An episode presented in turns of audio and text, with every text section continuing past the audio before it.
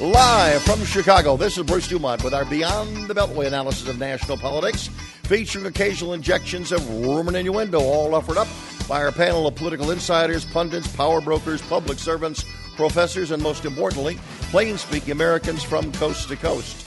Tonight, featuring commentary by Democrat Elizabeth Austin, Democrat Peter Giangreco, Peter Hanna from Chicago Kent College of Law, Republican Nick Kalm, and Republican Chris Robling.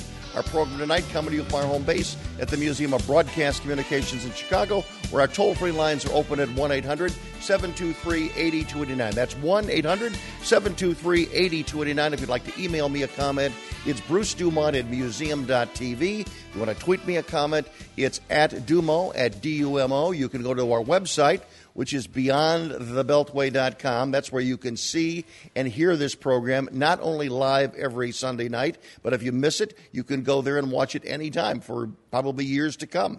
And also, we are live on Facebook. Go to uh, Bruce Dumont uh, at Beyond the Beltway. You can join us on Facebook. And we are also live around the world on YouTube. So If you if you want to find us, you should be able to find us. And by the way, at the beginning, let me just mention, I alluded to this last week, I'm having a little bout of skin cancer, so if you see bandages all over, I have not lost a hockey fight.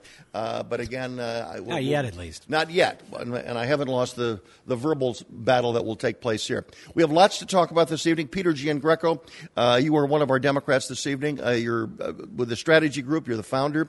Uh, you're one of the, the, the best-known and most successful Democratic direct mail and political consultants and strategists around. So nice to have you back. You, it's been a long time since you've been here. Great to be here. As you look at all of the political issues just that popped up last week, including the decision by the federal judge in Texas to sort of throw the uh, the A C A out, what do you think is the most viable issue for the Democratic Party, both in the House and the Senate and any presidential candidate? What's the one issue that you think they should focus on as they move forward?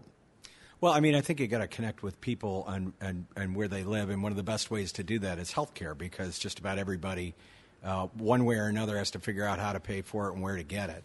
And I think what the what the judge does was to unmask, once again, um, uh, the Republican Party for what they really want to do, which is to completely trash the A C A, including getting rid of con- uh, uh, protections for pre-existing conditions. Now, you saw all these congressional races where you had all these Republicans say, oh, no, no, I'm really, really for uh, protecting pre-existing conditions. But every one of those attorneys general were Republicans. Uh, and, you know, they, they it was all lip service. And now they're actually going to be forced to step up and cast a vote affirmatively for it, and their their handlers at the insurance companies aren't going to like that. One of our Republicans is Nick Kalm. Nick is a Republican. What do you think should be done, and, and does this represent a, uh, an opportunity for the Republicans to sort of, uh, you know, rewrite rewrite what they want it to be? I think the smartest thing for the Republicans to do on health care is hang back and wait to see what happens as this court decision moves its way up to the Supreme Court. Because if they every attempt that the Republicans have made so far to do away with Obamacare and come up with something else has failed, it's a trap. I think if they step into it now aggressively, it's a trap that's going to only hurt the Republicans. So the Democrats have to lead the way. Do you agree with that, Elizabeth? Yes. I also am wondering what's going to happen with a potential government shutdown. I mean, I think that's going to be a very immediate issue if, if it does indeed happen, which I don't think there are the votes to do it. But I think if if there is a shutdown, that's going to give the Democrats an opportunity to stand up for people who rely on government services and also to rebuke the president. Uh, Chris Robling, let me ask you, or other Republican, where would you put uh, health care in the variety of issues that are already swirling around as we head towards the end of the year? Well, I don't think anything's going to happen by the end of the year on health care. I think health care is a next year situation, a next Congress situation. By definition, if anything gets done, it's going to have to be bipartisan. And I think Republicans have got to be a lot smarter than they have been in the past because of the history that Nick cites. I think that we should probably assume, for the sake of conversation, that the uh, decision in Texas is going to be affirmed up the line. And uh, Republicans failed in the last two years to deliver on a promise. I mean, you know, Peter acts like it was some big surprise or that there, you know, I remember many Republicans saying we have to repeal every line of Obamacare. So there's never been any Uh, any kind of perfidy on the Republican side about their distaste for the government takeover of health care under Obama.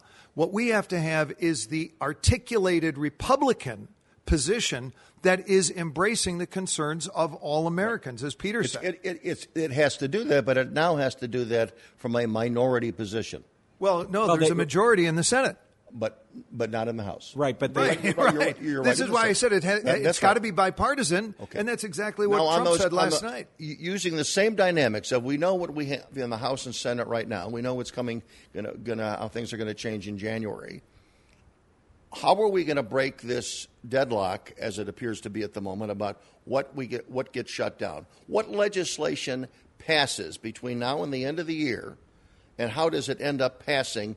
Or, or is is none of this possible other than uh, a possible shutdown? You know, the funny, a real you, shutdown. You get another continuing resolution or another C R. But, you know, look, what happened here is the uh, President Trump in the meeting with Nancy Pelosi and Chuck Schumer painted the Republicans into a corner. There, he has now said, I am going to shut down the government. He owns it. It is now the Trump shutdown. There's no question about that. He made that clear. And now the Republicans have no leverage, and the Democrats have all of it. But do you know? I doubt. Do, I, I totally deny that. Just by the way, the Democrats are you exposed. Can deny, for, you can deny it. He the said Democrats it. are he, exposed. He, you for can the, go back and read his words, word for word. I will shut down the government. Oh, I, I know that he said that. The Democrats are exposed for the hypocrites that they are. Why? Because nine months ago they all voted for twenty-five billion dollars on this line and for the for the wall, and the, so we've got recorded votes with those Democrats who were right there for it, and now they're saying no to three and a half billion. So they're exposed for putting politics above policy and no, what's they, good what for America. What they voted for was border security. They didn't vote for the wall. Illegal immigrants than actual Americans. When the president says, "I'm going to, I'm going to wear the jacket on this," right? Aren't, yeah, he's saying, I, he's saying, I know "I'm going to stand up." Nick, aren't sixty-two million people who voted for Donald Trump applauding? I mean, Pete does not like that. The, the media does not like that. No. Are they? Are they?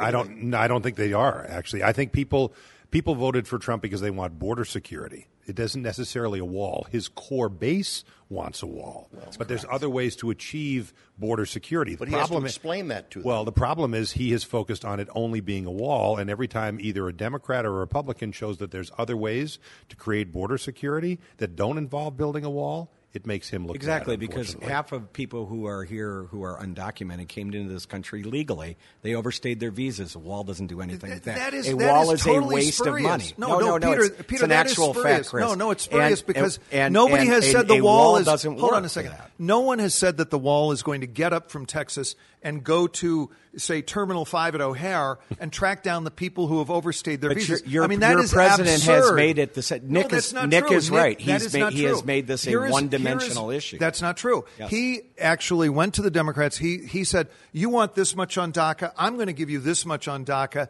And those guys froze. They ran. They hid under their desks because they didn't want to solve an immigration problem and take that off of their list of issues for twenty twenty. This is uh, well, Trump has been because clear because about the House Republicans blocked comprehensive immigration reform, which would have fixed things uh, because which seventy senators voted for, Democrats and Republicans. It was killed in the House. Uh, and, and, and the president wouldn't sign it either because we'll you be can't back. trust the guy. We'll be back to pick up the point in a moment. one eight hundred seven two three eight zero two nine from coast to coast and border to border around the world on beyond the beltway dot com. From Chicago, I'm Bruce Dumont.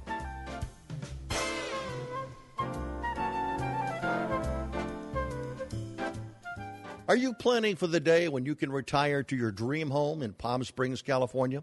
A day surrounded by spectacular scenery, golf courses, a rich cultural life, and great dining?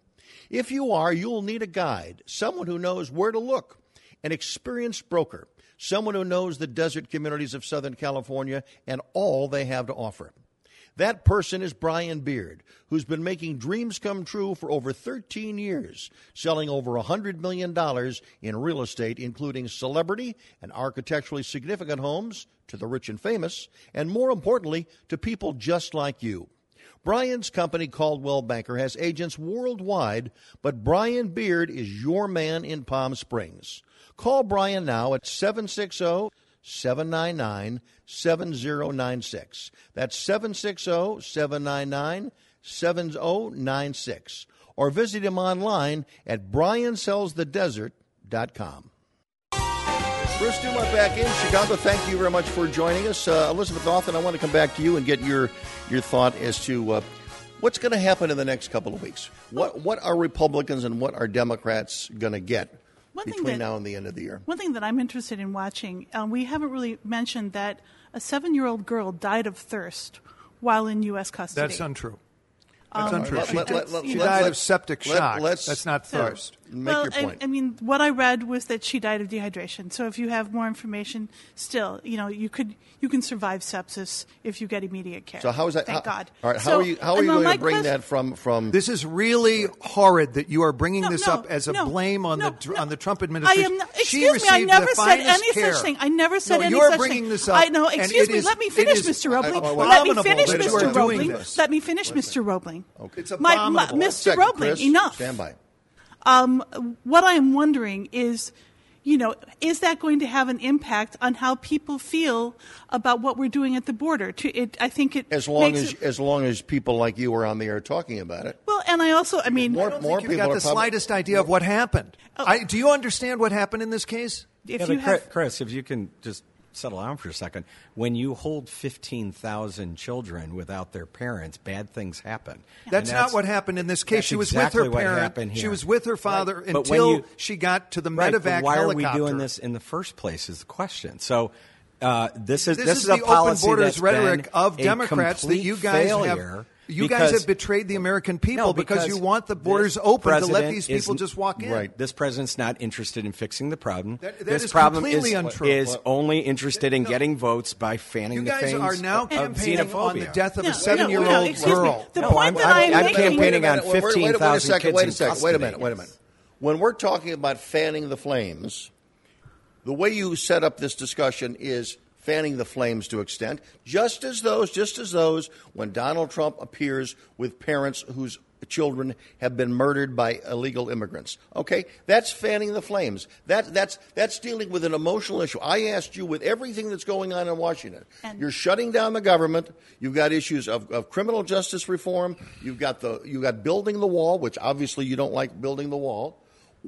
How are how are you going? What specifically from what's already on the table?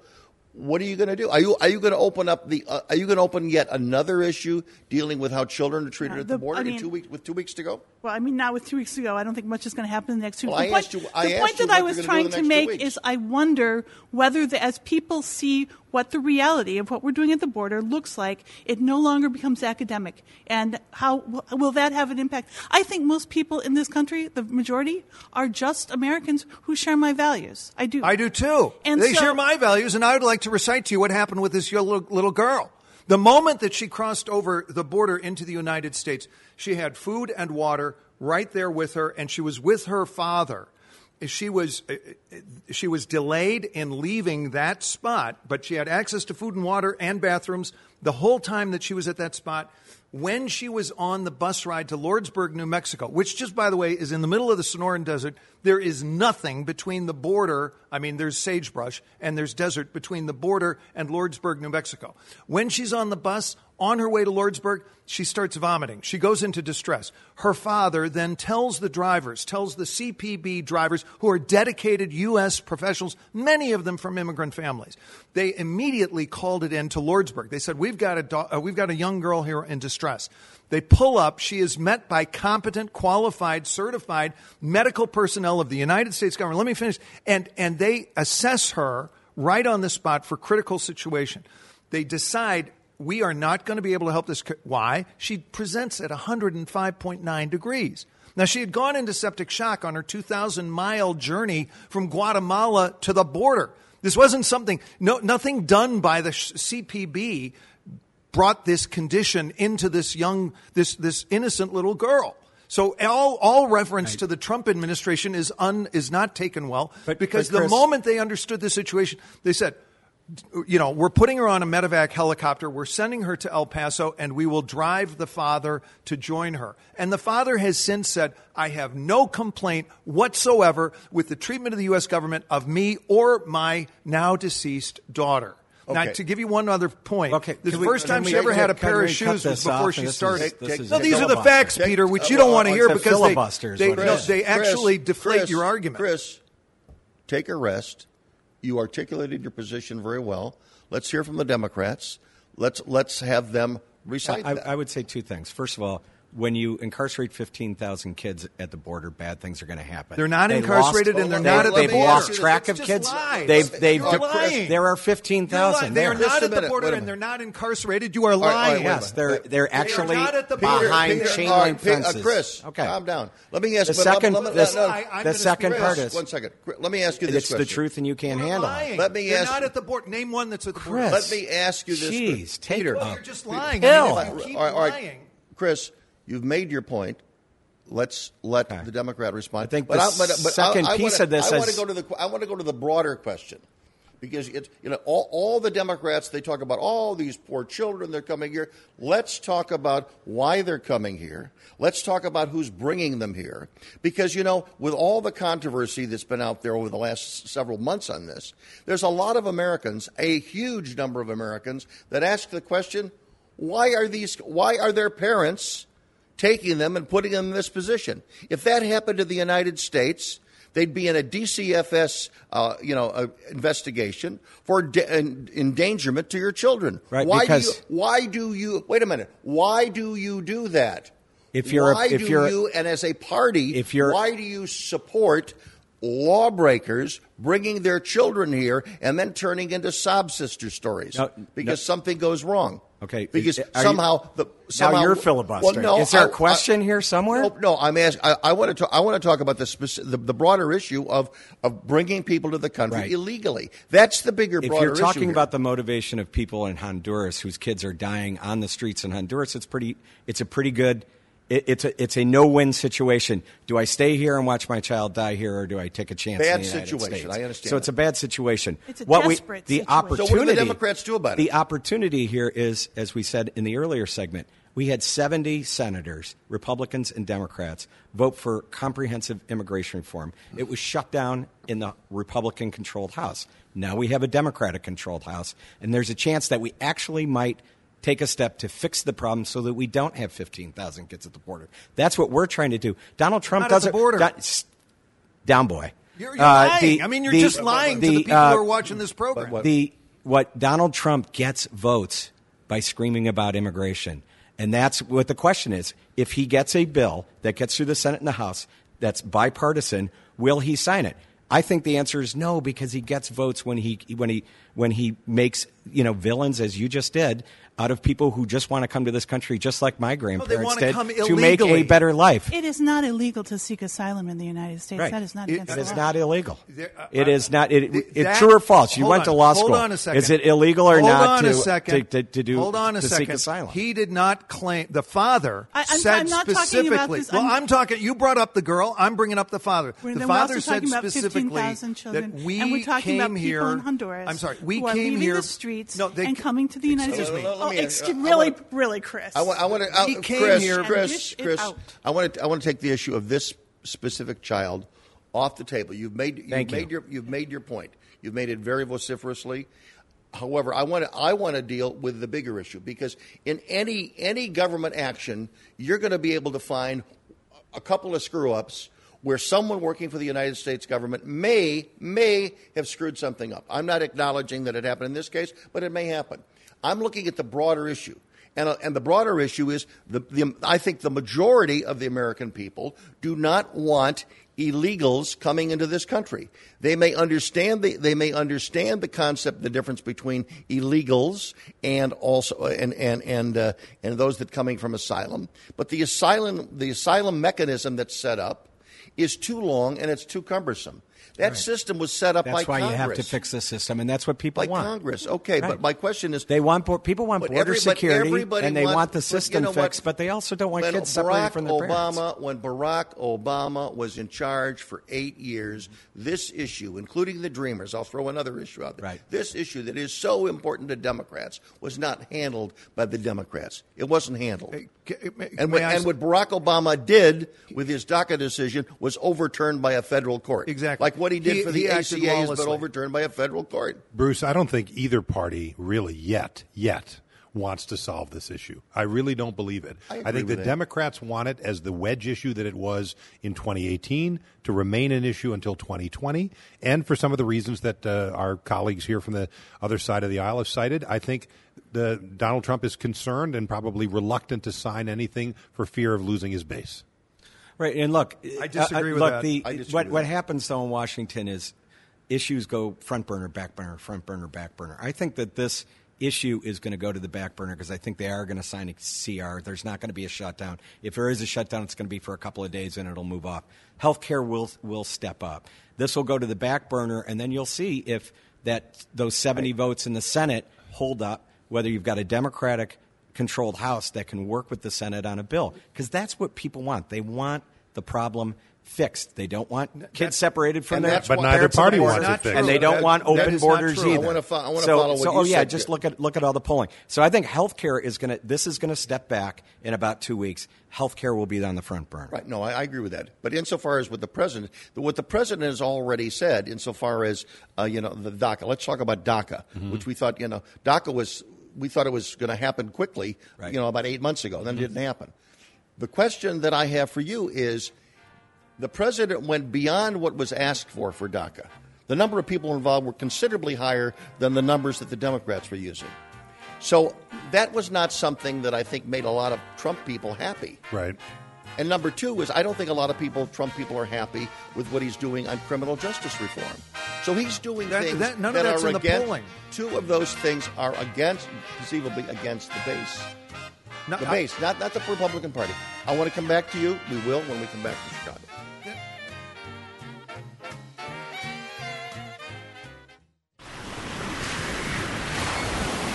Everyone loves vacationing in Florida, so why not experience it as it was meant to be, where turquoise Gulf waters meet tranquil island beaches. Feel the powder-soft sand between your toes. Revel in a glorious island sunset. Shop the boutiques of a seaside village. Ride horseback along tranquil waters. This is Bradenton, Anna Maria Island, Longboat Key. Real, authentic Florida, where you can discover an intimate downtown and sip cappuccino at a sidewalk cafe. Catch fresh fish for dinner. Even tour a working winery. Just minutes from all the rest Florida has to offer. Bradenton, Anna Maria Island, Longboat Key. Plan your visit online at Bradenton Gulf Islands dot com. That's Bradenton Gulf Islands dot com. Bruce Dumont back in Chicago, and we're going to let our guests introduce themselves now. Elizabeth Austin, we'll start with you. I'm Elizabeth Austin. I'm a strategic communications consultant. I work with not-for-profits, uh, government entities, and Democratic campaigns. And you're a, you also done some speech writing, right? I have done speech writing. Okay. And uh, let's go to Nick Kalm.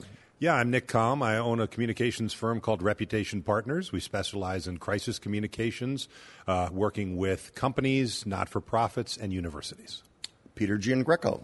Pete Giangreco with the Strategy Group. Uh, in twenty eighteen, we were uh, pleased to help uh, reelect Amy Klobuchar and Tammy Baldwin in Wisconsin and, and for help Max Rose, the first post-nine eleven veteran to win office in New York. He won in uh, New York uh, eleven and uh, be uh, uh, representing Staten Island and uh, South Brooklyn in the Congress, and we couldn't be more proud. And Chris Robling. Hi, Chris Robling, longtime friend of the program. Wow. Well, you still are. You just really. I am a longtime friend of the program. That is the shortest answer you have ever given. What is in your coffee tonight? Is that a paid gig? Long time. No, no, it's not. No, no. Hell no. Long-time listener, first-time caller. No, yeah, there we go. Let's go to uh, line one, where Joseph is listening to us tonight on Austin, Texas, in Austin, Texas, on K L B J. Nice to hear from Austin tonight. Go ahead, Joe. Thanks, Bruce. Yeah, I uh, think it. The uh, Republicans need to come up with a solution to the health care crisis. I think it is a crisis, and I, I think it involves the insurance companies in the private sector. I mean, it's stretching them. Some of them have uh, very poor records, and getting rid of getting rid of the bad ones and emphasizing the good ones. And the thing is, the importance of the private sector insurance companies is that they will oversee claims and will ferret out the bad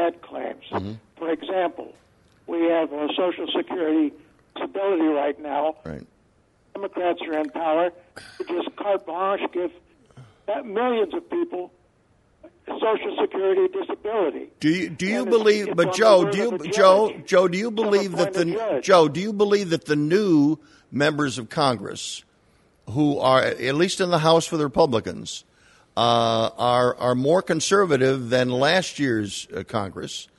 Do you think that they're going to be more willing to uh, come up with a solution that will be appealing to you and get enough votes to pass?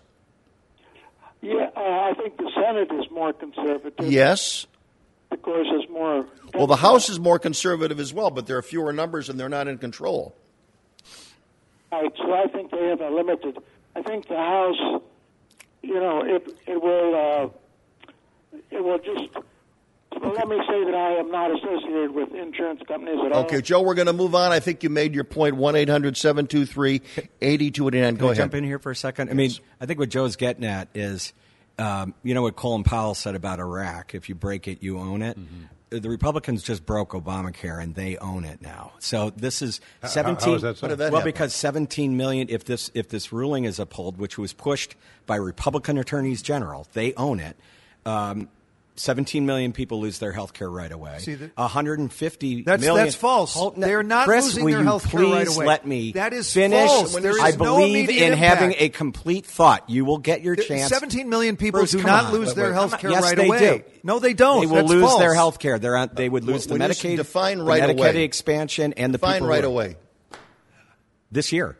No, um, this is so, Democrat campaign rhetoric so, that is untrue. So Chris, Chris, get out of the weeds for a second. seventeen million people. no, the next one hundred, the next is the one hundred fifty million people with pre-existing conditions. Two things will happen to them: they'll either lose their coverage for them, or their sky, uh, or their rates will skyrocket. You can read it in the New York Times. I know you don't love the New York Times, but it's factual. So that's immediately how, the Republicans broke it, so they own it. How are all these things that we're talking about this evening? How are they going to play with with the dynamics and the chemistry that we saw earlier this week when the president met with Chuck and Nancy and the vice president was sitting along, uh, you know, watching it as well? Uh, Elizabeth, uh, who did you think walked away from that meeting? Well, I mean, with, with some degree of how did the respective bases react to that? How did the Democratic base react to the way that Chuck and Nancy handled themselves in that meeting? I've been thinking a lot about this.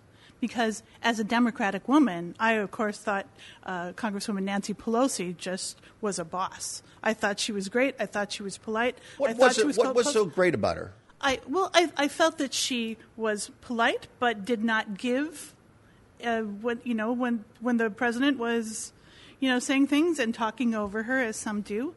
Um, she kept saying, you know, you don't have the votes. You don't have the votes. And she was making it very clear. Was it good she, to challenge his manhood?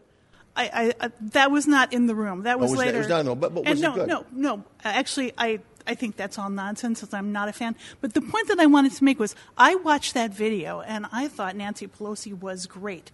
And then I read a, um, a some columnist who was talking about, man, did you see Trump? Wasn't he wonderful? He owned Nancy Pelosi. And I realized that my perceptions are so completely different from his base. I mean, I knew that before, but yeah. it was it was astounding to me that we saw the same thing and had such different responses. Nick, come. Let, I, let's, I let's think you respond to the same I think question. People, I, I was fascinated by the video as well.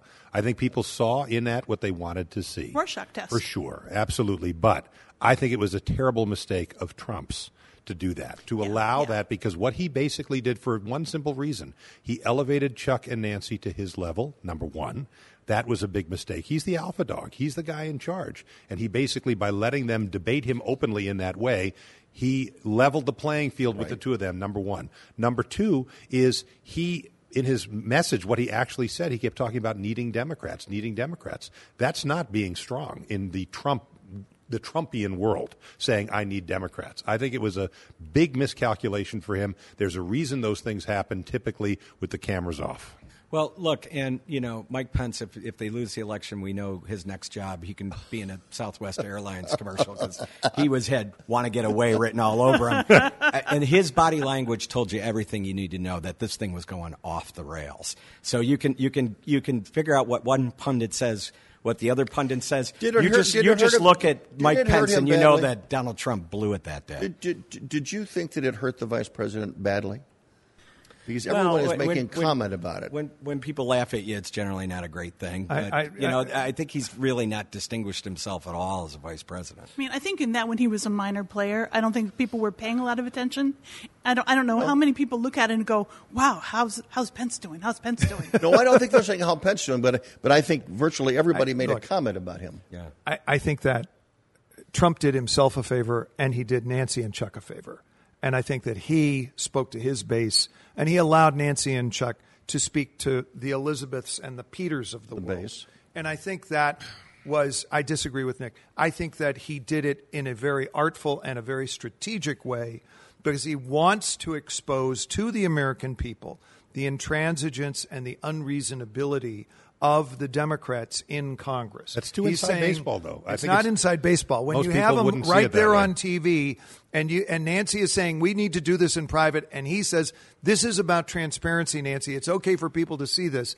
I think he did himself a very big favor because in his base, not just, and you guys are using a new distinction that I don't necessarily, the core and then the Republic, the whole Republican thing, whatever that is, everybody wants to see him act on the wall.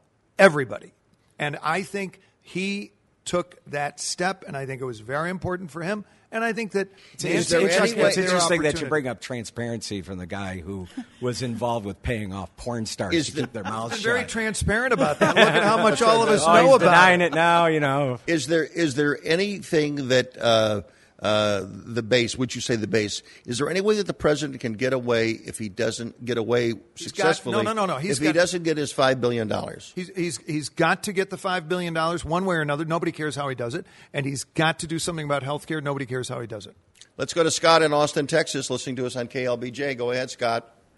The one who is just saying that Trump lost by elevating Schumer and Pelosi is absolutely wrong. That's Chris. He's like no, uh, the real rabbit. I'm, I'm sorry. Chris is wrong, too. I'm absolutely wrong. He's saying, please don't throw me in the briar patch. What he's saying is, is that he's willing to compromise with Democrats, exactly. but they're unwilling to do it. He's putting the shutdown and everything else, the failure of government, on them. No, that was not the soundbite, though. The soundbite was, I am with, willing to wear the responsibility for shutting down the government. Right. And again, so as what? we talked about earlier, so what? Every time somebody owns that or is made to own it, every time somebody is made to own that, it does not inure to their benefit, now, period. Let, let's, let's talk. Let's talk. Stay on the line, Scott. How much of the government is really going to be shut down? No, if it's we all get optics. It's kabuki theater right. all the time anyway. Because half of this stuff is funded. No, I think that Nick is wrong for this reason. No, uh, if you go back to the – and I was a congressional staffer for one of the very first shutdowns in the fall of nineteen eighty-two with a member of Congress who was on the Appropriations Committee. And what happened? And it was all blamed on Reagan. It was all blamed on Reagan, and and the, several shutdowns in the Reagan years were all blamed on Reagan, despite the fact that the Democrats in Congress were unwilling to make compromises and make deals. And that is why Newt Gingrich thought in the nineteen nineties that it would be, quote, blamed on Clinton because he had seen it blamed on the president. So he thought Clinton would wear that. He was wrong. In this case, this is totally distinguishable from the earlier cases. Why? Because none of those presidents ever said going in, I'm going to take responsibility. This is a principal yeah. issue. This is something worth fighting. I'm going to die on this hill. We're going to get our five billion dollars. That's what When I you die difference. on a hill, you are not compromising. You just made Nick's point for him, actually. So, thank, you know. Okay, last word to you, Scott. You own, it, you own it. It's always going to be blamed on the Republicans. Yes. But the issue is yes. that Trump That's is willing Peter's to negotiate. Job. No, I think the last one was blamed on Chuck Schumer. You raise a point. Bruce. Okay, we, you raise. We, uh, we got a break right now. Scott, thank you very much. one eight hundred seven two three eight zero two nine.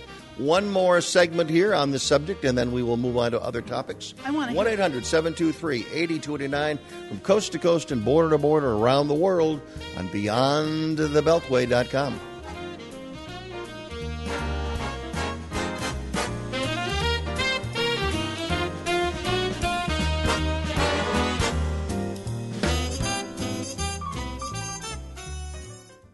Are you headed to Los Angeles? Looking for the ideal place for you and your family to relax and enjoy yourselves? A place that combines a four-diamond hotel experience with a convenient location? It's the Hilton Los Angeles Universal City, just steps away from Universal Studios Hollywood, CityWalk, and N B C Studios. Just a short ride to the Hollywood Walk of Fame, T C L Chinese Theater, Warner Brothers, and other popular attractions.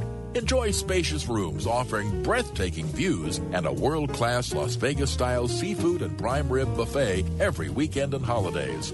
Share family fun and enjoy the oasis of the palm tree-lined pool and whirlpool. Relax in your own private poolside cabana with a cocktail or snack at your fingertips.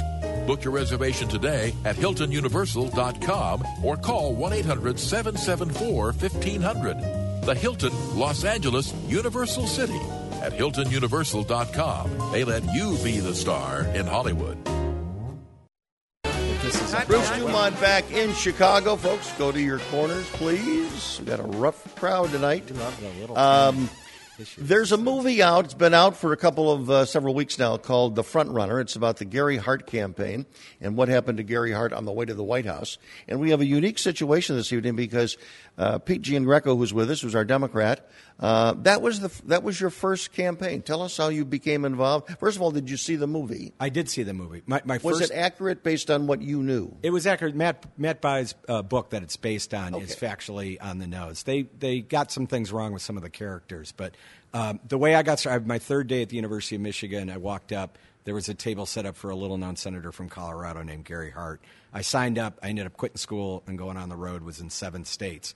So I knew after my freshman year the thing that I wanted to do was to work for Gary Hart in nineteen eighty-eight and run a uh, congressional district in Iowa, and that's what I did. So the day of my graduation, however, was the day the Donna Rice story broke. Mm. So I drove out to Iowa on Tuesday with all my belongings. I got my car broken into on Wednesday, oh. and Hart was out of the race on Thursday. So I was quite literally the last week. person ever hired by Gary Hart. You are the only person in the history of Iowa to have your car broken into. I know. It's the nicest thing. The, me- the mean streets how of Des Moines. Did, yeah. How did that happen? Well, it turns out there's poverty in Des Moines, too. Well, uh, as you look at the meeting, uh, or the, the movie, rather, yeah. um, How I mean, it, it clearly was, was unique in that it was the first opportunity for really media, uh, not just the National Enquirer, right. to really break in and, and spread these stories. Uh, in retrospect, Elizabeth, I want to ask you, was that good? Was it good that the, the media started to look into the private lives of politicians? Okay, I blame Gary Hart for this because oh, not yeah. many people noticed it. But a few weeks before the whole thing unrolled, he stood on a hill in Colorado yes. and said, these people are making rumors about my private life, and they are doing it for political reasons. These are political falsehoods that are being used against me. He was the, I mean. And he, then he said, follow me. Yeah. But he said later, follow me. But first he, coffee he, shop. he put it into, no, he said, follow in the, right. in the coffee shop. This was before. And he said, these these are lies. They are, you know, they're being put against me by my political foes. And he basically brought it into the political field. If you his, say my- his, his general position was it's none of anybody's business, but if you want to follow me, go ahead. Now, that, what you get out of the movie, I think, or at least for me, was uh, you know, a real sense of what might have been. I mean, here, this was a guy who was Democrat or Republican, conservative or liberal.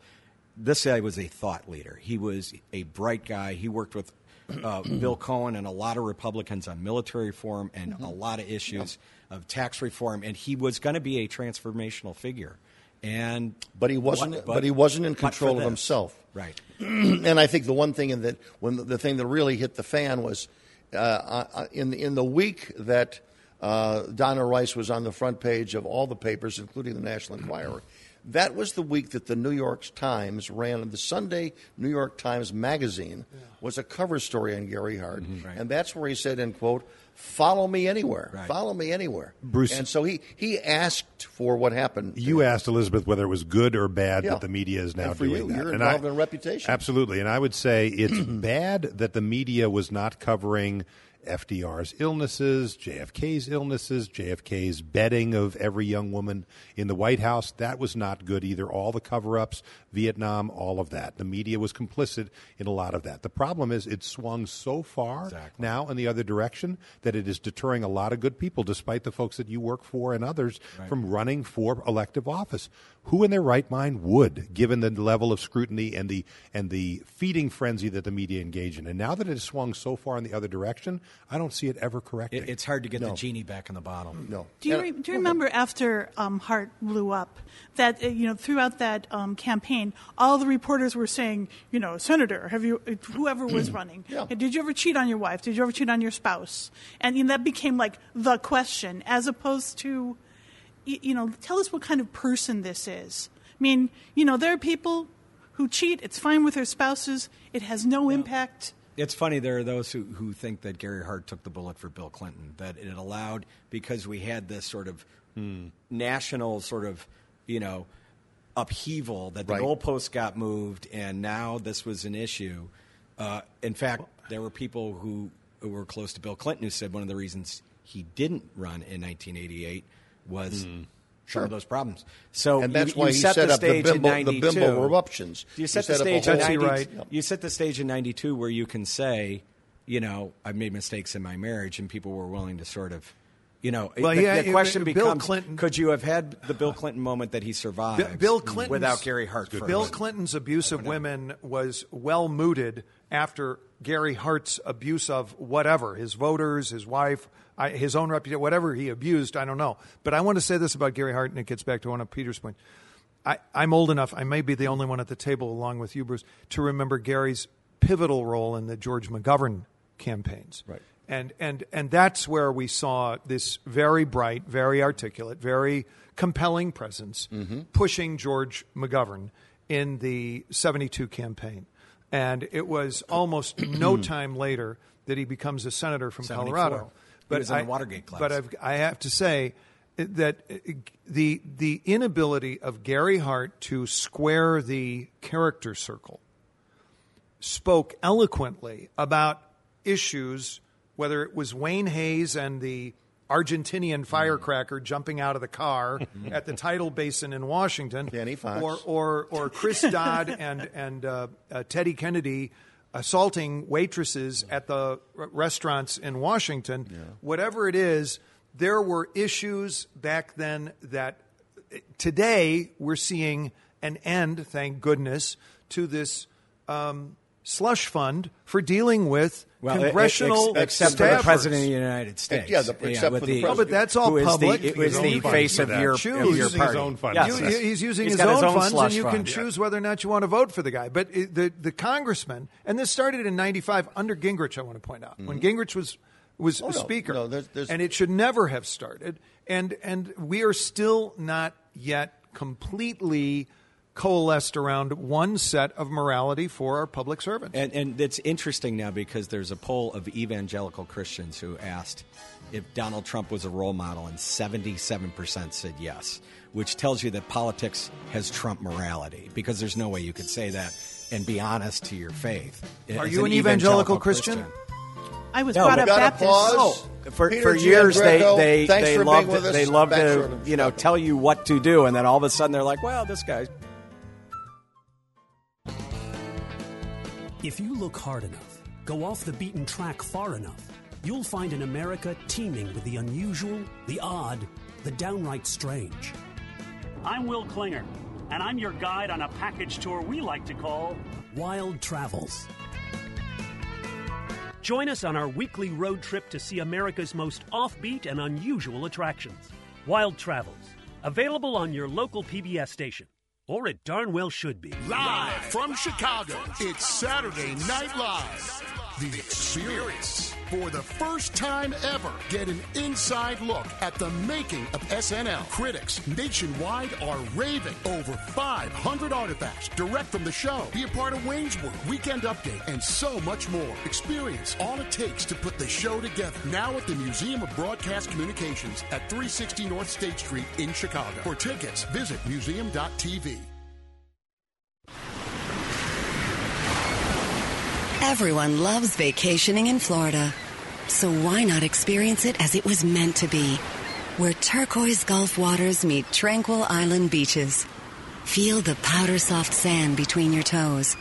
Revel in a glorious island sunset. Shop the boutiques of a seaside village. Ride horseback along tranquil waters. This is Bradenton, Anna Maria Island, Longboat Key. Real, authentic Florida, where you can discover an intimate downtown and sip cappuccino at a sidewalk cafe. Catch fresh fish for dinner. Even tour a working winery. Just minutes from all the rest Florida has to offer. Bradenton, Anna Maria Island, Longboat Key. Plan your visit online at Bradenton Gulf Islands dot com. That's Bradenton Gulf Islands dot com. Are you headed to Los Angeles? Looking for the ideal place for you and your family to relax and enjoy yourselves? A place that combines a four-diamond hotel experience with a convenient location? It's the Hilton Los Angeles Universal City. Just steps away from Universal Studios Hollywood, CityWalk, and N B C Studios. Just a short ride to the Hollywood Walk of Fame, T C L Chinese Theater, Warner Brothers, and other popular attractions. Enjoy spacious rooms offering breathtaking views and a world-class Las Vegas-style seafood and prime rib buffet every weekend and holidays. Share family fun and enjoy the oasis of the palm tree-lined pool and whirlpool. Relax in your own private poolside cabana with a cocktail or snack at your fingertips. Book your reservation today at Hilton Universal dot com or call one eight hundred seven seven four fifteen hundred. The Hilton Los Angeles Universal City at Hilton Universal dot com. They let you be the star in Hollywood.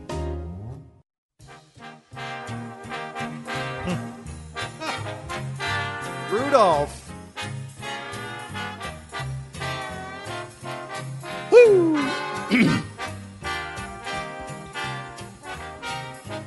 We're bouncing along in Chicago as we continue with hour number two of Beyond the Beltway, one eight hundred seven two three eight two eight nine. Thank you for being with us this evening. Uh, we have a new guest for this hour. Uh, he is Peter Hanna. He is a professor of law at Illinois Kent College of Law. As our orchestra fades deep into the background, there you go. Get in the back bar and stay there. Now, uh, Peter, welcome to the show. Nice to have you with us. Uh, you're a lawyer. We went through the entire first hour. We didn't talk about Donald Trump insofar as his legal issues. Um, from your perspective, and you are a left of center guest, um, was was this was what happened last week one giant step towards impeachment or worse? Huh. Jeez. You know, I think. Um A lot of people forget that impeachment is really what is done in lieu of indictment, and there's D O J, obviously, an internal policy that says that for a sitting president um, who's committed crimes, you know, you shouldn't actually bring an indictment because obviously the role uh, is requires a lot of thinking about other things. Um, but I think the thing that stood out to me the most was actually the immunity agreement, which was released between, um, you know, the special counsel and uh, A M I, the parent company of um, the National Enquirer. I think, you know, at the end of the day, Donald Trump could tweet about this being a witch hunt, you know, as much as he wants. But his tweets and his comments uh, betray that this is becoming all-consuming for him. I think that is bad, very bad for him, and it's bad for the country as well. But really, you know, forget about Michael Cohen. Like, as a lawyer, I, I wouldn't put Michael Cohen in front of a jury. Um, he's not very credible. He comes with a gigantic amount of baggage. But I would put uh, David Pecker and I would put A M I in front of a jury. That's kind of a carry-on uh, for doing the luggage analogy. And I think that was really, really uh, very bad for the president. Nick, I would, um, I would actually agree with that. I mean, I, I have to say, and you've had me on a number of times, Bruce, and I have mm-hmm. basically waved off all of the Russia, Russia, Russia, Marsha, right. Marsha, Marsha collusion. But when you have A M I, when you have a publication that basically is part of a plea agreement, acknowledges that what they did was specifically to influence the outcome of the election, I think that's big. For the first time that I heard that, that's the first time I've actually been concerned. Yeah. In the entire Trump presidency so far, I've been concerned for him from a legal standpoint. Look, when I saw that. I'm going to ask, I want to I want to get Chris's response, but I want to and, and Elizabeth's response. But I want to ask this question. If if you're home listening or watching to this show, someone's running for president. They've got dirty laundry in their background. Mm-hmm. And they decide they would just as soon not have that out.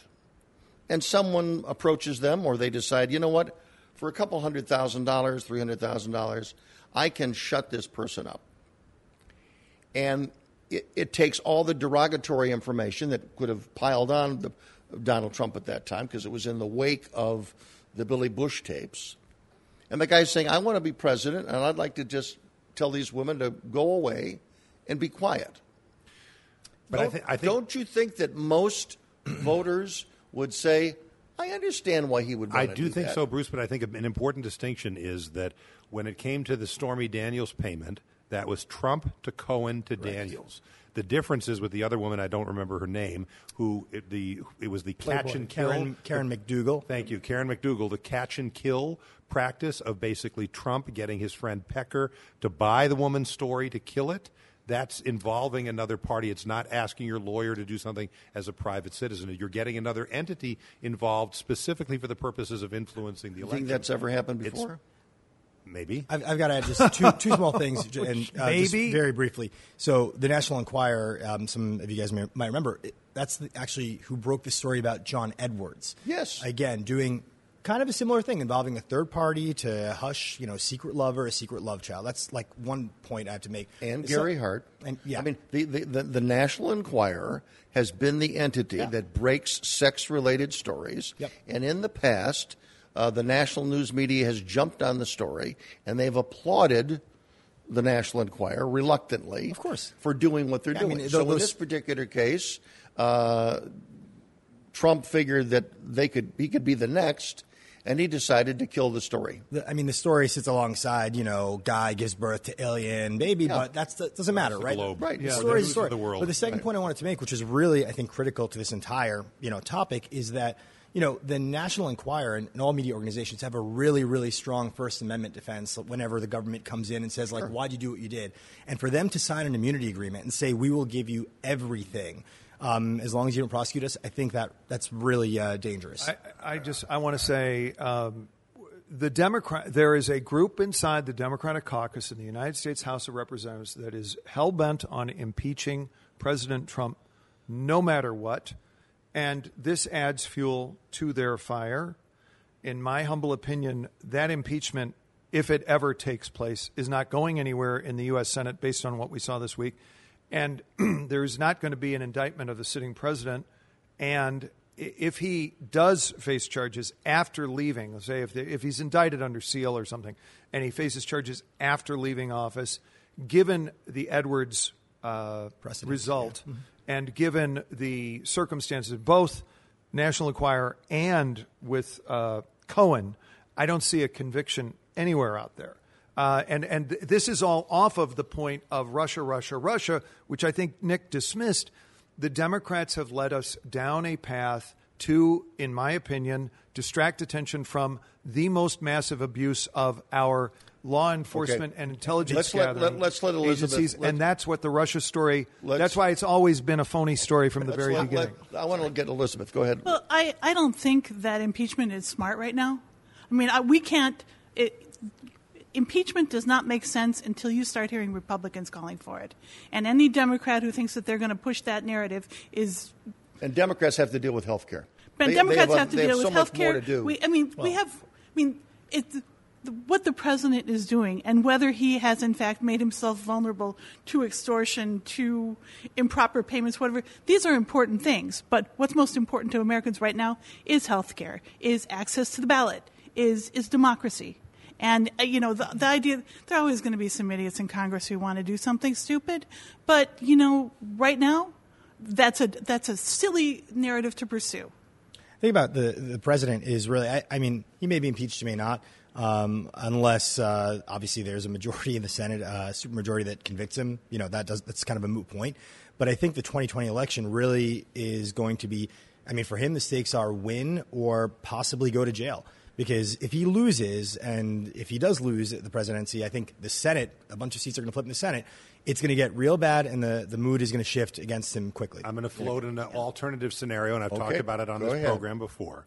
And it's what I think will happen. I think it's what I think should happen. I think Trump should decide that he has accomplished more in three years than most presidents do in eight, declare now or very soon that he is not running for re-election, pave the way for Nikki Haley or somebody else to step in, and then maybe you have Mike Pence pulling a Gerald Ford.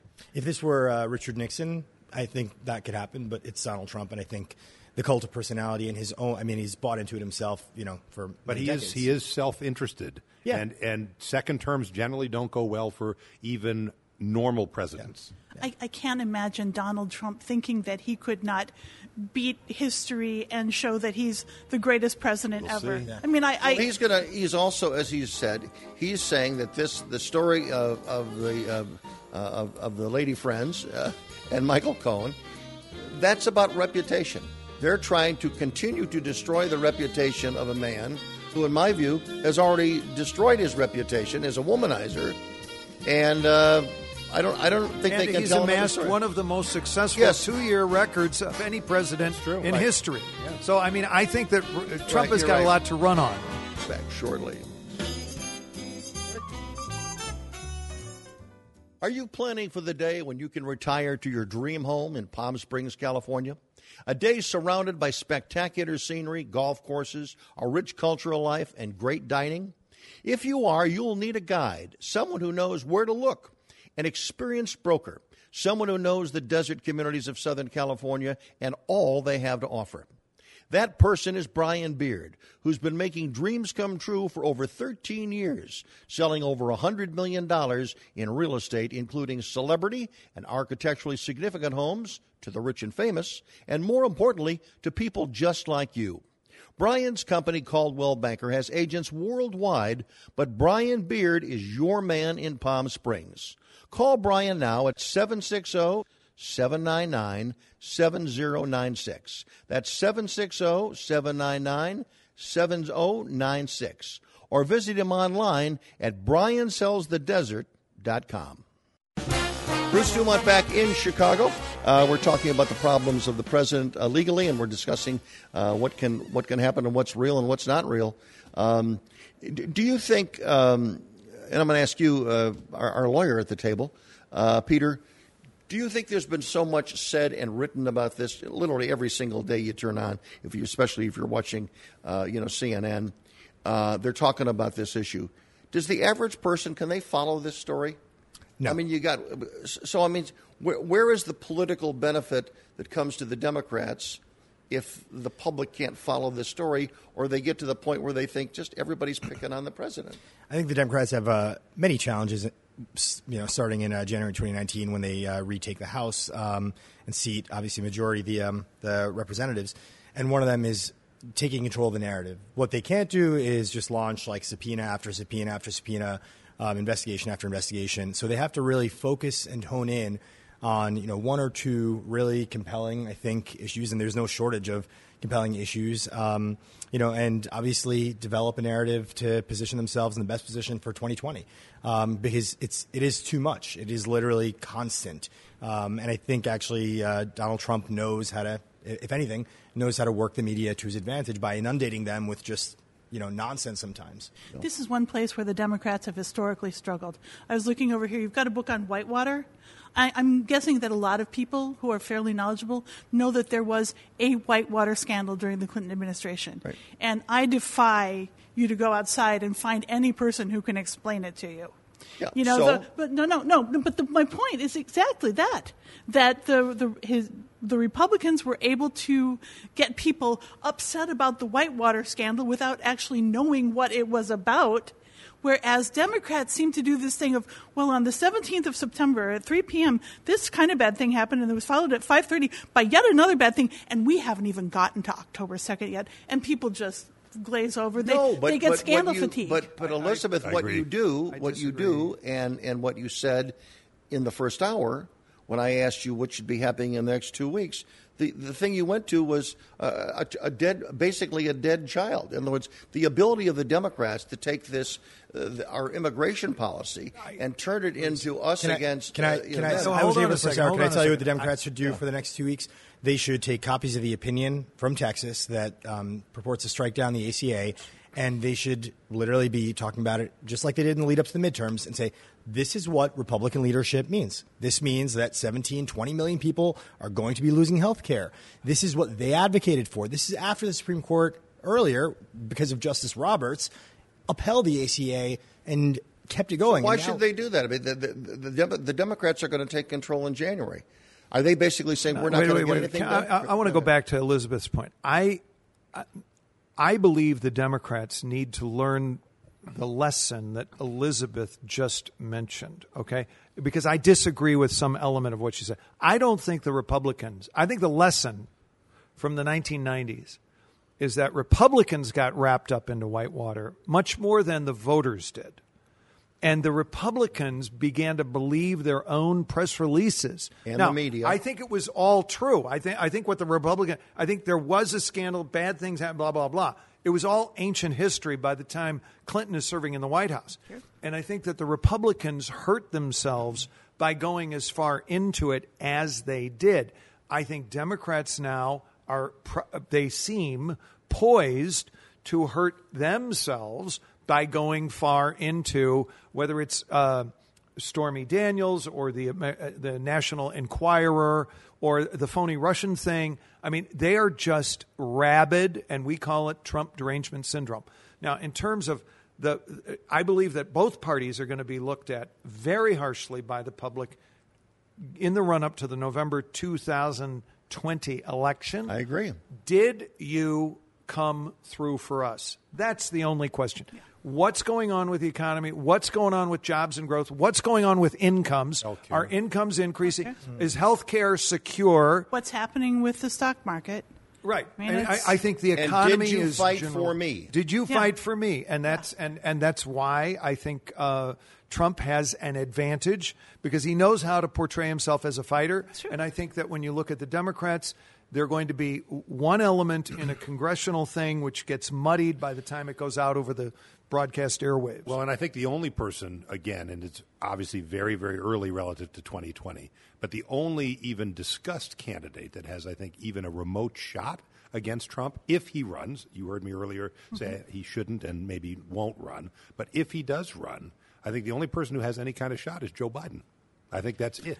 I think I, every other – look at the polling. So. Look at everything else. Yeah, part of it is we – in the earlier polling. segment we were on with um, uh, Pete Giangreco, and we were talking yeah. about Amy Klobuchar. Amy Klobuchar, she she fights with a small f. Donald Trump fights with a capital F. Oh, there's F. no question about the that. The only person who I think could stand – you need somebody who's going to fight, if you were a Democrat, who's going to be able to fight and win against Donald Trump, needs to be a fighter on well, his level. Amy Klobuchar is, for instance, not to beat up on her, because I know she's a loyal serving senator and all this, but she's not a national figure right now. No. And and Joe Biden is. Right. And and the thing about Donald Trump, Trump was. And people, yeah, Trump was. Ronald Reagan was a national – these guys came out of T V. Everybody knew who they were. They had a persona. And if you're going to be some sort of uh, political, you know, guy from, you know, the mayor of New York or the, I'm sorry, the mayor of uh, Los, Ca- Angeles. Los Angeles or, or or one of these guys, the former housing secretary from uh, or the failed candidate Beto of no, Texas. No, I mean, no. these guys are not mm. big. Beto's I mean, third. I mean, look, I, it's a long time before the Democratic Democrats pick their candidate. I wouldn't dismiss any of the people who we just mentioned at all. But you're you're right that, you know, the normal sort of like, Trump, you did this, and it's terrible. Trump, you did – that's not going to work. Not gonna you work. Need someone capable of fighting with a, a big F. I don't think that Biden's the only one. I think Biden missed his moment, but I guess we'll see. Let's go to uh, Kevin in uh, Austin, Texas, listening to us on K L B J. Nice to know we're coming in loud and clear in Texas tonight, Kevin. Loud and clear. It's cool, cool weather for the airwaves to go through. Yeah. Uh, what I wanted to say was that what Trump needs to do is shut down the government about building a wall, and basically say Democrats would rather fight for illegal aliens and re- re- re- fight for uh, U S citizens. Amen. Amen. Now is the time for him to make and that just, stand. And just bomb that drum again and again yep. and again and again. Democrats are overreaching on the whole issue. Suburban women got them elected.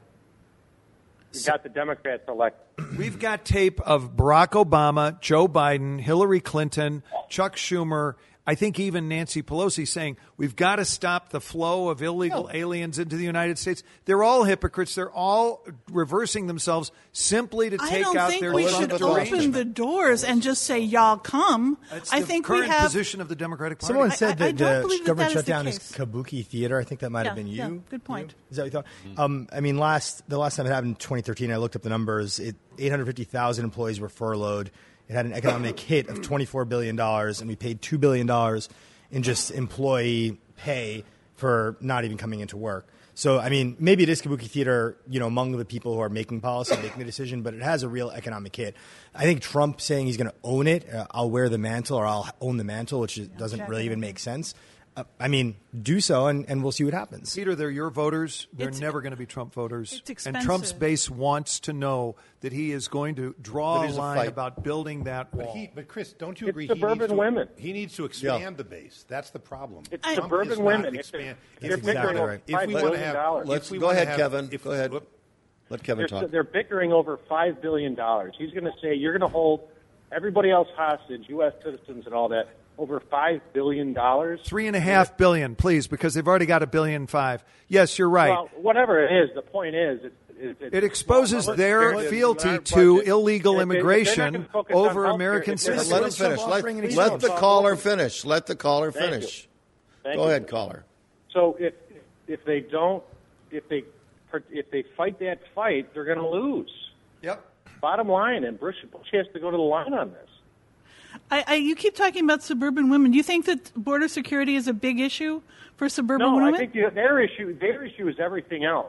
Yeah, exactly. And everything else like is going to be put on hold because of, if everything else is going to be put on hold because of a border wall, because of illegal aliens, you're not going to take care and focus on our issues? You, you they, think that the border wall goes up and illegal immigration disappears? Is that... that? I'm, you know what? That's an issue that's beside the point. No, it's actually, no, it's, that is the point. The border no, wall is, I, I no one, hold on, hold on, hold on. No one has ever said, if you do one thing right. in this whole complex of immigration issues, then you're going to solve every, I mean, if you think that's no, a possibility, then you need to go way. back to law school. Let me ask the you real a story here is compl- a comprehensive immigration plan, of which the border wall is merely one element. But it's a key element. He ran on it. He was elected, and elections have consequences. The manner in which you're engaging makes me think you should go back to school generally, because what I was saying is if, it sounds like our caller is saying we need to put the money there to build the wall because illegal immigration no, no, is getting out of control. You have put that on him. He never said that. I mean, Kevin, how could you tie the... You're unfair to the listener like you're unfair to the American taxpayer. Let's go to Kevin. Back to you. Kevin, tell us how the border wall... how that improves the border situation with respect to the I'm illegal not an immigration. Expert on border. I'm not an expert. Okay, so you're just okay. asking for the five billion or three and a half billion, which we're bickering over. Get it done and get it over and get right. it off the table. And can I have, can I have five billion for I don't know healthcare as well? Is that I if mean, you run bicker? for president and you get elected, then maybe you can. I, I, I was born in America. To make that an issue, you can't run for president, unfortunately. Well, that's too bad for us. Get that issue off the table, yeah. and then Democrats can focus on issues that they want. They're playing it wrong. If they if they play this. They're going to lose. But, you know, the money was offered last year, right? It was The money was the offered. Democrats voted for twenty-five billion dollars yeah, eight all, months ago, and now they're year. going We're back on the twenty-five I mean, billion early, early to make a political point against Excuse the American me. citizens. Schumer okay. and Nancy Pelosi offered to agree it, it, to the border Democrats wall in exchange for line. DACA. What, and what did he do? He, ba- went, he took DACA from eight hundred thousand to one point four million, and they said, no, Kevin, we're going to go hide under our desks. Kevin. Keep fighting that, and you're going to lose. We're going to we're going to – Kevin, keep going. You're, you're thank you very planning. much. Back shortly from Chicago. I really think so.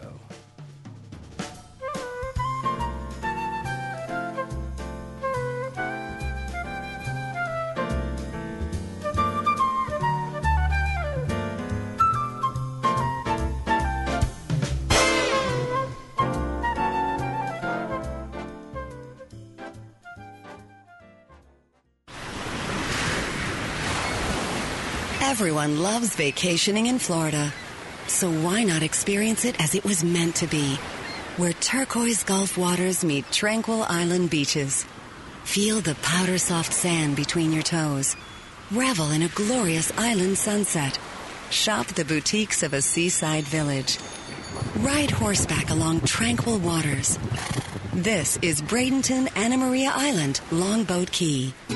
Real, authentic Florida, where you can discover an intimate downtown and sip cappuccino at a sidewalk cafe. Catch fresh fish for dinner. Even tour a working winery. Just minutes from all the rest Florida has to offer. Bradenton, Anna Maria Island, Longboat Key. Plan your visit online at Bradenton Gulf Islands dot com. That's Bradenton Gulf Islands dot com. Bruce Dumont back in Chicago. Thank you very much for joining us. Uh, we're going to take a segment out here to bring you up to date on something we've been talking about a lot in the last several months, and then we'll get back to our discussion in a few moments. Uh, we are joined now by uh, uh, one of the uh, Mark, Mark Levin, not the uh, not the talk show host, but Mark Levin. He's with the Texas Public Policy Institute. We've had him on the show a number of times in the past, and the issue is, and we've been bringing you up to date on it, what's happening with the criminal justice uh, alleged uh, bipartisan effort in Washington. The president is for us. Uh, is for it. A lot of Republicans, Mitch McConnell, uh, which last who last week said they weren't going to give it a vote. He has now said it's they're going to have a vote on it because the president used his power, and we got lots of uh, senators also uh, urging him to, to have a vote on this. So there's going to be a vote on this, but there's some back and forth, and the legislation is evolving as we go. Mark, uh, are you are you with us tonight? Because I'm not seeing you. Yeah, I'm seeing you right now. And by the way, we should mention this is a first for our show. You are joining us live from Lima, Peru, uh, via Skype. So it's it's good to see you. I can see the palm trees in the background. But right now, what's happening to the bill? Is it is it still on track for passage, or are the conservative Republicans uh, putting some amendments or want to put some amendments on it? Well, thanks for thanks for your efforts, first of all, in moving this issue forward over the last several years. Thank you. I know you've had me and others on to discuss it, right. and uh, we're on the precipice of victory. And uh, indeed, there's going to be a vote tomorrow, or the beginning of the debate on this at five thirty p.m. in the U S. Senate, the First Step Act. And uh, as you alluded to, it's a it's a really a momentous development, and, and President Trump, as well as Speaker Ryan and, and many members of Congress, of course, Mike Lee from Utah, um, and Senator Chuck Grassley among them, have really uh, led the way on this. And, it, of course, it follows the successes in Texas and other states, especially conservative states like Georgia and South Carolina, in reducing both crime and incarceration, and making sure that when people leave prison, they've gone through programs that are going to uh, reduce the risk of recidivism. So that we should also have to pay to incarcerate. We should also mention that Dick, the Dick Durbin, uh, uh, Democrat from Illinois, he is a co-sponsor with Charles Grassley. So this is a, a very effective uh, uh, effort that has been going on out there. Uh, a question that I have for you, though, is conservatives still are trying to slow this down or put amendments on. What can you tell us about this? Is primarily Senator Tom Cotton. Uh, what can you tell us about that?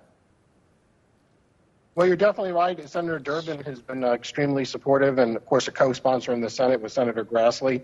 Um, so basically the main challenge we have now, uh, of course, that it's clear it will be uh, debated in the Senate and voted on, is that um, Senator Tom Cotton of uh, Arkansas and Senator John Kennedy of Louisiana are offering what I would term poison pill amendments that would severely water down the legislation, primarily by uh, basically carving out vast numbers of federal prisoners that this would not apply to. And when I say this, I mean the opportunity to complete rehabilitation programs and earn time towards transition to a halfway house.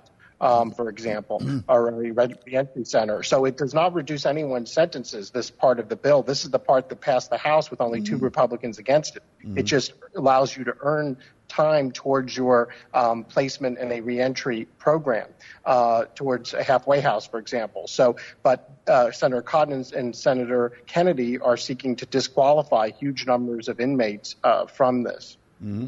And also we should mention, as we have recently, uh, this is being orchestrated, and the, the quarterback on this is Jared Kushner, who has the ear uh, of the president, who um, wants to make this uh, a signature issue.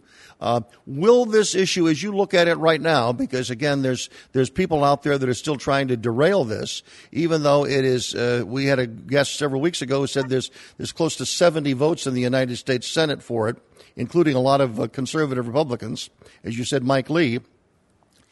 Is this something that conceivably could get derailed with all of the other stuff that's going on, all of the gnashing of teeth over the, the you know, the, the A C A and build the wall and the close down and continuing resolutions? Is, is this a, a good idea that just might get lost in in the rush of what's going on there?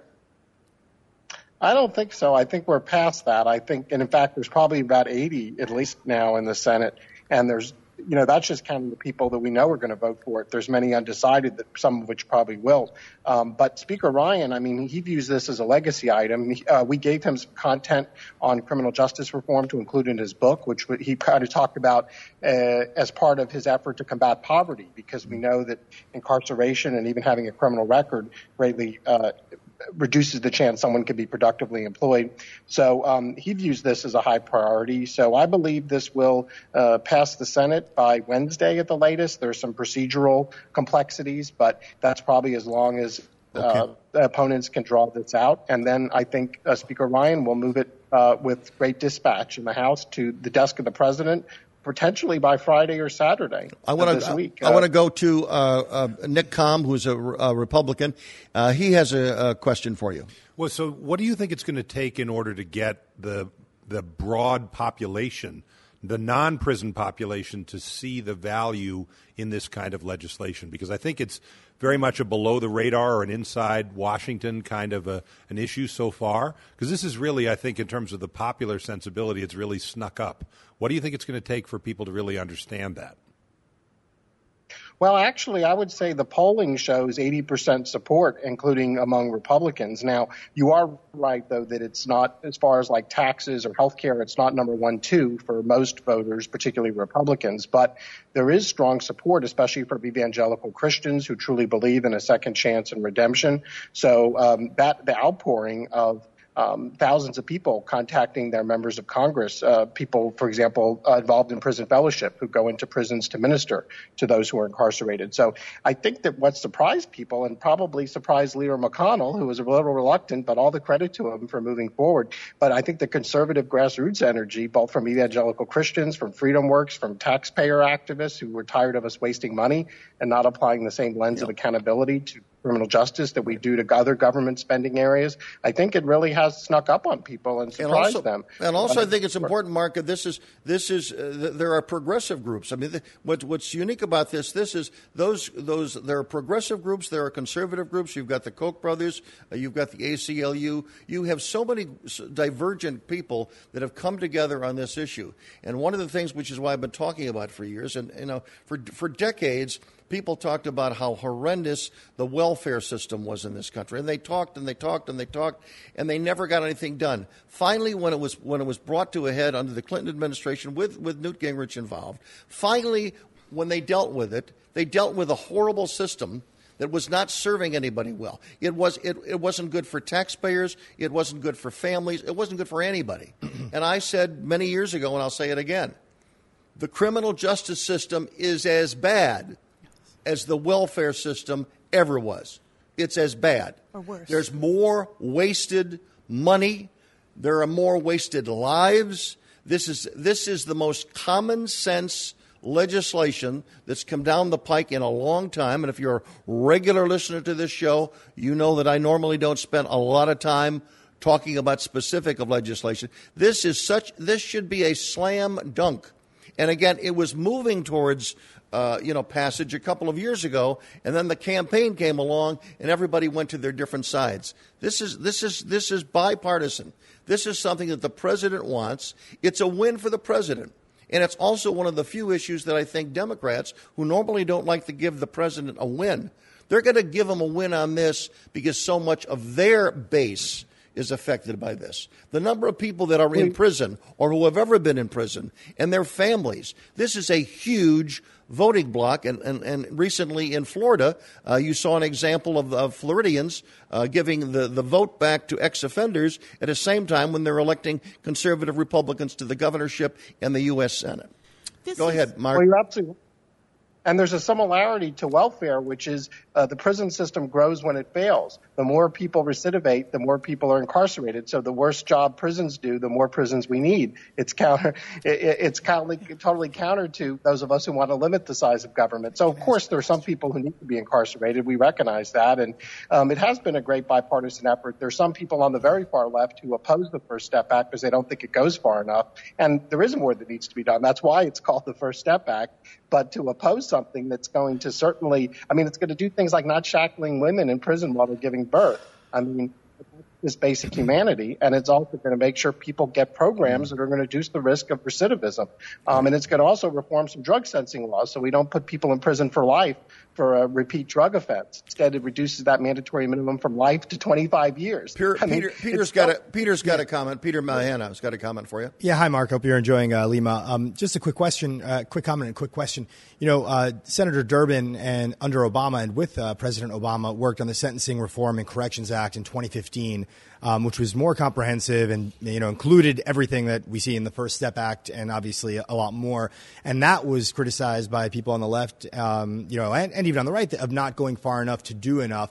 You know, my I haven't obviously looked at all the text yet, and it's still being changed. Um, but from what I know, what the First Step Act does is it's it's a much, much smaller version of parts of what Durbin worked on with President Obama three years three years ago. Um, I, I just am curious to get your take on. I mean, I, we all agree it's called the First Step Act. It doesn't go far enough. But, you know, the the, the notion of President Trump claiming this as a, as a victory when it's really more, um, you know, it's such a common sense thing. And, and it is a first step towards criminal justice reform. How do you see this uh, vis-a-vis the earlier effort? And where do you see, um, you know, I guess Congress going from here? thirty seconds. Go ahead, Mark. Well, first of all, I follow the maxim of President Reagan. It doesn't matter who gets the credit. But I think the reality is President Obama wasn't able to drive this completely to the finish line. I think part of it is a lot of conservatives like us, we wanted to include uh, something to deal with criminal intent, a default mens rea provision, so people couldn't unknowingly be incarcerated for violating a pure federal thing, crimes. But, you know, that was part of the holdup, and conservatives in Congress didn't trust uh, Obama's D O J. Now, get it. Okay, Mark, we're running out of we're running running into a technical problem right at the end. But thank you very much for your efforts, and I hope you have a chance to celebrate a little bit later on in the week. I'm Bruce Dumont, back shortly from Chicago.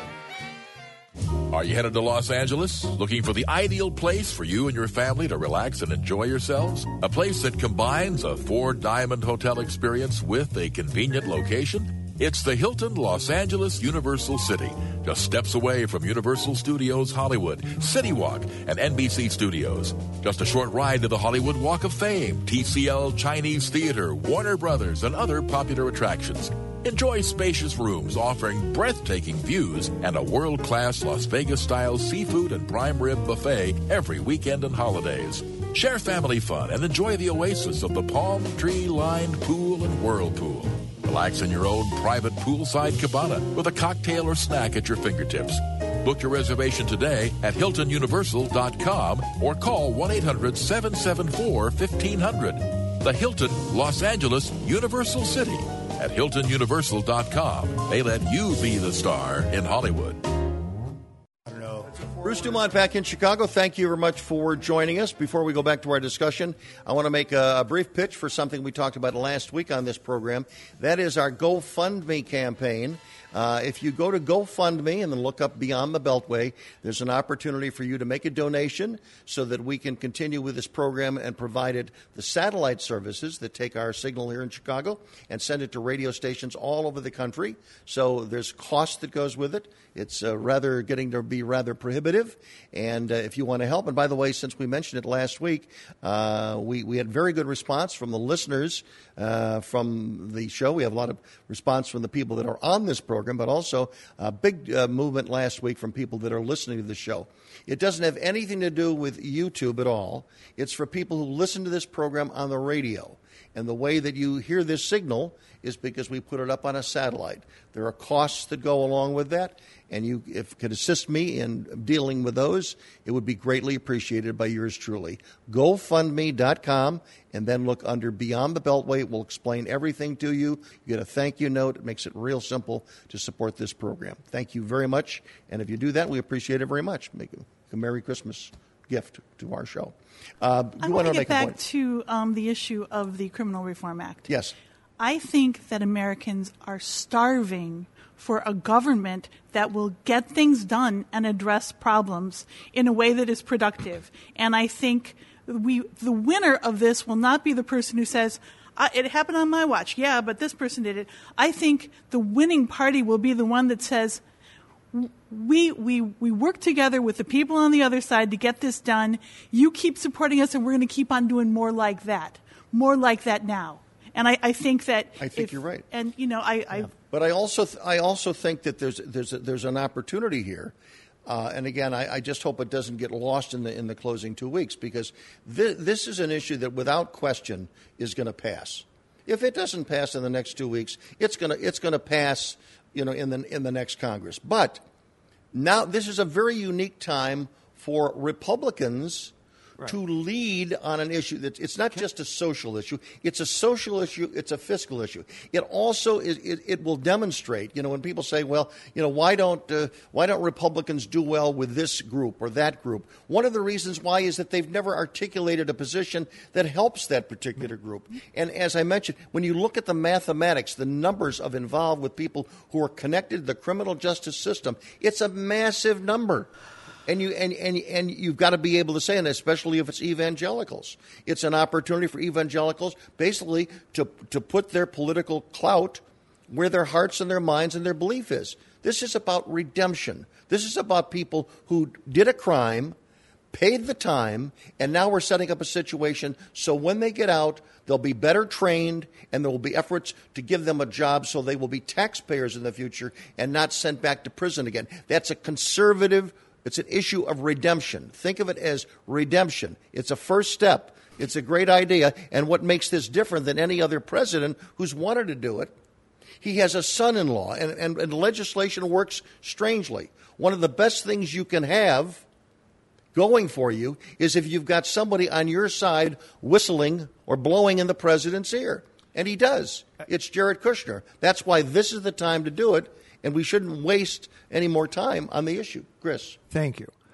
I just want, since you have brought I this think up. I, I think I talked longer than you did tonight, maybe. Since since since you bring this up, I, I want to note that one of the first people to alert me to this issue more than twenty years ago was a conservative Republican, for, then former state representative and evangelical Christian named Tom Johnson, who, very sadly, just passed away two weeks right. ago on the third of December.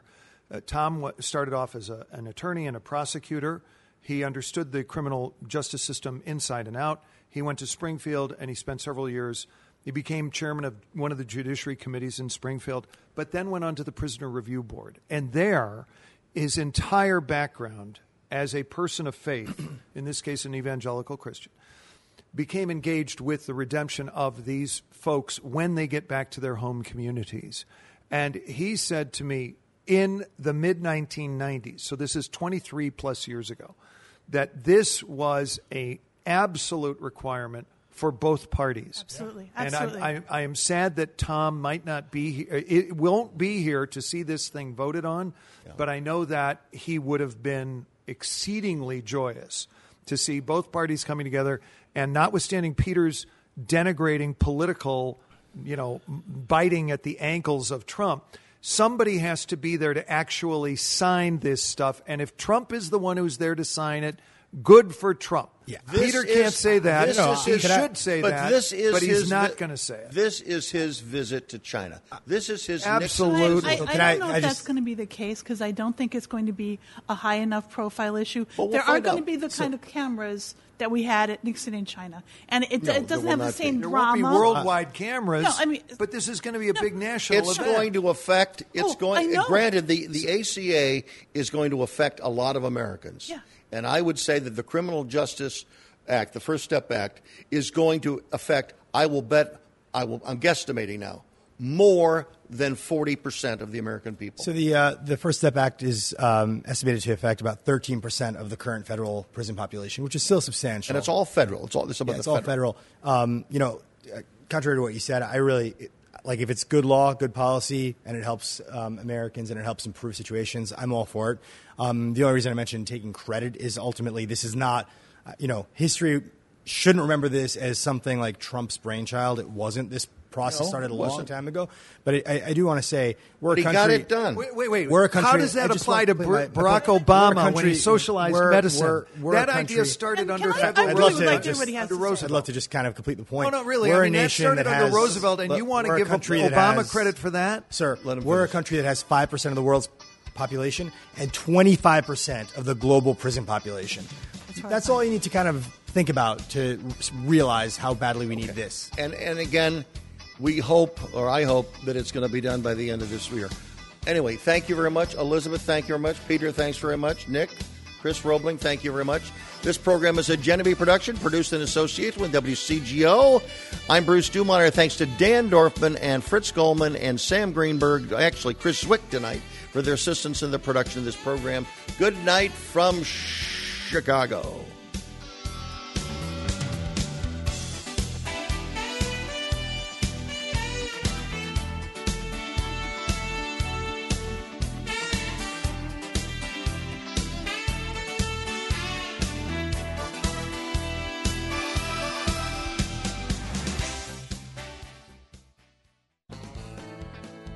If you look hard enough, go off the beaten track far enough, you'll find an America teeming with the unusual, the odd, the downright strange. I'm Will Klinger, and I'm your guide on a package tour we like to call Wild Travels. Join us on our weekly road trip to see America's most offbeat and unusual attractions. Wild Travels, available on your local P B S station. Or it darn well should be. Live from Chicago, it's Saturday Night Live. The Experience. For the first time ever, get an inside look at the making of S N L. Critics nationwide are raving. Over five hundred artifacts direct from the show. Be a part of Wayne's World, Weekend Update, and so much more. Experience all it takes to put the show together. Now at the Museum of Broadcast Communications at three sixty North State Street in Chicago. For tickets, visit museum dot t v. Everyone loves vacationing in Florida, so why not experience it as it was meant to be, where turquoise Gulf waters meet tranquil island beaches. Feel the powder-soft sand between your toes. Revel in a glorious island sunset. Shop the boutiques of a seaside village. Ride horseback along tranquil waters. This is Bradenton, Anna Maria Island, Longboat Key. Real, authentic Florida, where you can discover an intimate downtown and sip cappuccino at a sidewalk cafe. Catch fresh fish for dinner. Even tour a working winery. Just minutes from all the rest Florida has to offer. Bradenton, Anna Maria Island, Longboat Key. Plan your visit online at Bradenton Gulf Islands dot com. That's Bradenton Gulf Islands dot com. Are you headed to Los Angeles? Looking for the ideal place for you and your family to relax and enjoy yourselves? A place that combines a four-diamond hotel experience with a convenient location? It's the Hilton Los Angeles Universal City, just steps away from Universal Studios Hollywood, CityWalk, and N B C Studios. Just a short ride to the Hollywood Walk of Fame, T C L Chinese Theater, Warner Brothers, and other popular attractions. Enjoy spacious rooms offering breathtaking views and a world-class Las Vegas-style seafood and prime rib buffet every weekend and holidays. Share family fun and enjoy the oasis of the palm tree-lined pool and whirlpool. Relax in your own private poolside cabana with a cocktail or snack at your fingertips. Book your reservation today at Hilton Universal dot com or call one eight hundred seven seven four fifteen hundred. The Hilton Los Angeles Universal City. At Hilton Universal dot com, they let you be the star in Hollywood.